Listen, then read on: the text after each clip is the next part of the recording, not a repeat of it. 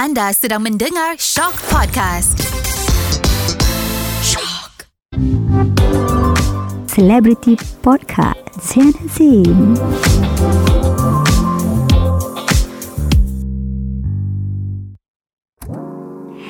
Terima kasih Selamat kembali Bersama Celebrity Pod Zain Azim album Kak Ji Syurga di Hati Kita. Album tu dihasilkan selepas kalau tak silap Kak Ji 4 bulan ke 5 bulan Kak Ji lepas berkahwin. Dan album ni sangat istimewa buat Kak Ji. Lagu Syurga di Hati Kita tu Kak Ji sangat-sangat suka lagu tu. Lagu ni mengenai kisah suami isteri, kesetiaan suami isteri, kasih sayang suami isteri. So Kak Ji suka sangat lagu ni dan lagu ni juga selalu Kak Ji tujukan khas untuk diorang yang berkahwin kalau ada jemputan menyanyi untuk wedding kan. Dan uh, album ni juga uh, dia punya kenangannya di mana Kak Ji dapat buat music video yang sangat best. Lain daripada yang lain dengan orang kata uh, image yang lain dengan sangat cantik dan Kak Ji suka dan album ni juga yelah kita masa tu banyak sangatlah komposer yang boleh menulis lagu. Still kita ada Abang Di still kita ada Abang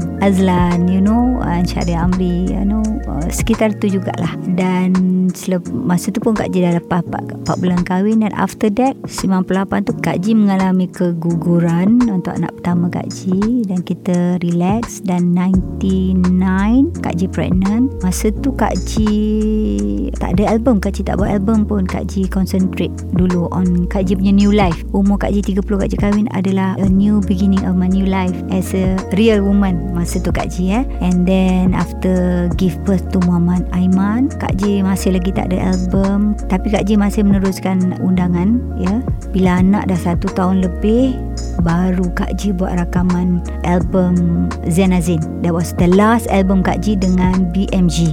Dan ialah it's quite tough untuk Kak Ji as a mother, as penyanyi nak maintain masa Kak Ji. But bila kita think back uh, album Ku Cinta, uh, album Sugar Daddy kita tu uh, after Kak Ji get married tu, nothing much yang kita boleh buat that time. Kita dah more fokus untuk rumah tangga pula. Promotion pergi tapi not as before full hearted kata orang kan sebab kita dah kita dah kerja kerja kerja kerja kerja kerja kerja kerja kerja non stop jadi bila kita kahwin kita nak berehat sekejap sebenarnya. Tapi album masih jalan. But then still not much promotion that time. Pihak BMG tu pun dia bagi macam banyak kelonggaran di situ. But setiap kali kalau Kak Jim menyanyi Kak Jim akan nyanyikan lagu tu lah. Undangan ya. Then uh, bila Aiman semua akhir ke dunia 2000 Kak Ji pun record album Zainal Zain di mana ketika itu Kak Ji keluar dengan lagu yang orang kata ada sedikit kelainan dari lagu seperti macam Fatalistic you know. Di situ ada Ajai terkenang jua ada Juarite kan? Ha, ramai kat situ. So banyak colours dalam album tu. Itu adalah buah tangan selepas Kak Ji berkahwin dan mendapat anak. And it's quite tough di mana pembagian masa Kak Ji sangat terhad. Tapi Kak Ji suka it's a challenge to me.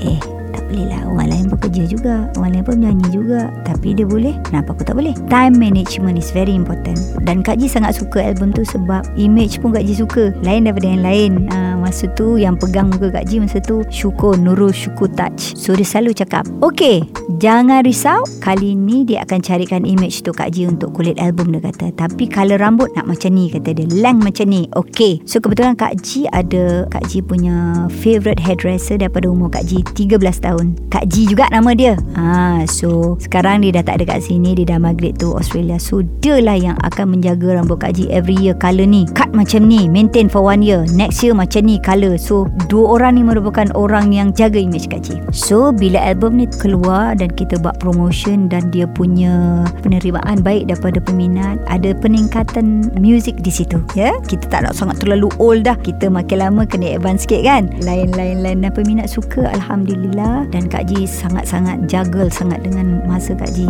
Kak Ji kurus kering dek. 47 kg. Kak Ji dah, eh, eh dah tak ada buntut ke mana pergi buntut Kak Ji? kita dengan tak ada pembantu tapi kita menyanyi dengan nak jaga anak kadang-kadang ya. Tapi ya semangat Allah bagi tu dari mana Kak Ji tak tahu. I can do it. Kak Ji pergi pasar malam Kak Ji masih pergi pasar Masih pergi shopping kat mana-mana Masih lagi memasak. Sebelum tinggalkan rumah Dah masak Dah siap everything complete Dengan bubuh anak Dengan apa semua Siap tinggal dengan ex-husband Kak Ji dulu. Everything siap ah? Okay I kerja. Sehinggalah anak keempat pun Macam tu juga Kak Ji Kak Ji adalah After dah lama sikit bawa ada pembantu Tapi tak lama. And then Lepas tu anak kedua Ada pun tak lama. Lepas tu Kak Ji dah tak nak dah. And then bila dah kembar You Kembar Kak Ji dah macam sotong lah. Ha, Itu lama sikit dengan Kak Ji. Tapi Kak Ji masih lagi pergi pasar Masih lagi tarik troli Pasar malam Masih lagi pergi pasar segar Masih lagi pergi Speed Mart dan Hero. Kak Ji masih pergi singer sekarang. Sebab Kak Ji Kak Ji ada dua life sebenarnya. As a singer Celebrity And manusia biasa. Kita jadi manusia ni kita kena ada separate. Then you enjoy your life. Kalau you selalu bawa you punya crown you bawa diri you diva payah you nak selit orang pun susah nak terima sebenarnya. Be yourself. So Kak Ji akan bercampur dengan semua orang dan Kak Ji akan pergi lepak kedai mamak tepi jalan dengan kawan. Ya, kita bangkat sini kau okey okey? Kau tak kisah tak? Kenapa? Yelah kau Zainal Zain kot. Atas stage aku Zainal Zain. Si bawah ni aku Siti OG faham? Okey okey okey. Ah, kau jangan panggil aku Zainal Zain tu kawan sekolah Kak jangan kau panggil.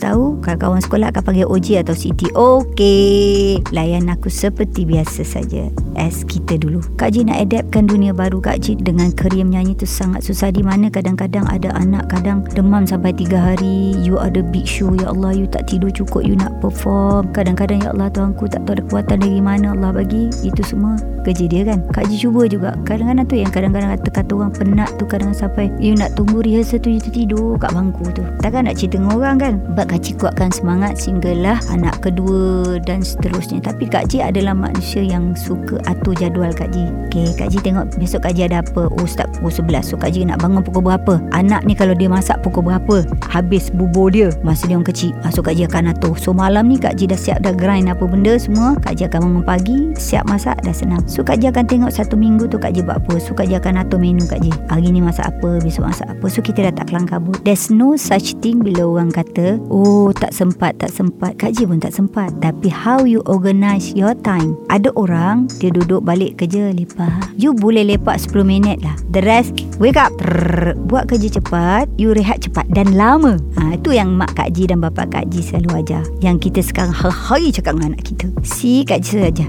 Betul tak mama cakap kerja cepat? Tapi kadang yang melambatkan adalah gadget ni kadang-kadang jahat juga kan. So apa pun time management is very important. Sebab bapa Kak Ji polis so dia ajar Kak Ji. So Kak Ji dah biasa sehingga sekarang. Selagi Kak Ji boleh awal Kak Ji awal. Tapi kalau Kak Ji dah terlambat tu dia ada dua je. Sama ada problem di rumah anak-anak ataupun traffic jam yang sekarang tak terbendung traffic jamnya. Seawal 6.40 pun kau keluar tetap satu jam lebih sampai. Ha.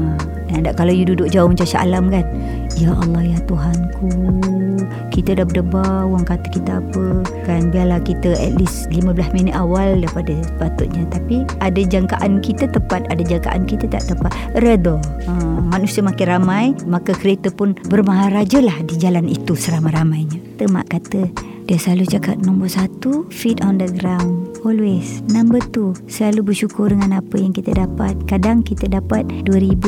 Orang kawan kita dapat RM10,000. Jangan bandingkan rezeki dia dan rezeki kita. Mak kata berkat dia tak sama RM2,000 dengan berkat RM10,000. Oh, Kak Ji pegang tu. Nombor tiga, buat kerja ikhlas nak. Ikhlas, ikhlas-ikhlasnya. Ingat, Allah bagi untuk pinjaman dia cakap. Suara rupa kita ni pinjaman kita ni pelakon dia cakap. Mak kaji selalu pesan. Kita berlakon nak Tuhan nak tengok kita lakonan kita. Kita ni dia kata Allah bagi markah dekat sini judge kita untuk kita di atas dia cakap. Baik lakon kau baik lakonan kau baiklah markah kau. Oh mak kak cakap apa-apa kak cakap. Alamak betul juga. Hati kena ikhlas. Jangan ada hasad dengki dengan orang. Biarlah nak kalau orang nak berebut-rebut dia nak dulu biarlah dia. Kita tetap ada rezeki tertulis Allah bagi. Dia cakap ingat itu. Jangan sombong. Allah punya. Dia cakap suara Allah pinjam untuk kita cari rezeki nak. Ingat. Bulu roma selai ni pun bukan kita punya nak. Ya kak ingat sampai mati. Ingat nak. Kita jalan tanah dia bukan tanah kita nak. Langit-langit dia dia cakap Jangan sombong dengan orang Jangan kedekut dengan orang. Jangan berkira dengan adik-beradik dan keluarga. Itu Kak Ji pegang Mulut nak Mulut sentiasa keluar yang baik-baik. Jangan yang tak baik Tak baik datang pada kita. Hati Latih hati itu Untuk bersih. Memang susah nak Dia cakap Latih diri itu Kita ni Setan selalu lintas. Tengok orang kita berkata Memanglah Tapi Bila dalam sesuatu pekerjaan tu Sentiasa bersih hati Jangan berlawan dengan orang nak. Dia kata kita berlawan Kalau kita berlawan dengan Dengan yang baik-baik Baiklah dia. Kalau kita berlawan Untuk menjatuhkan orang Kita Sailang orang Tak ke mana nak Dia cakap.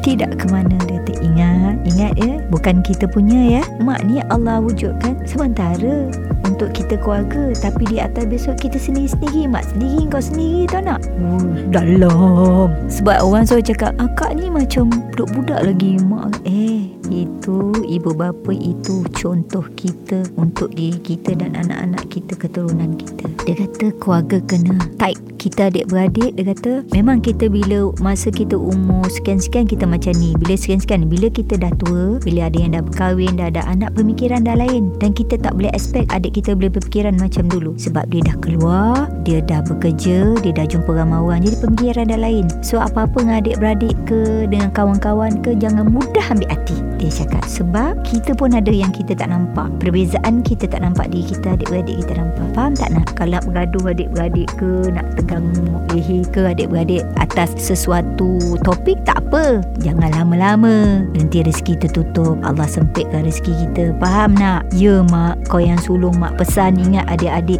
Ya mak. Akak ingat pesan tu? Dia cakap hati.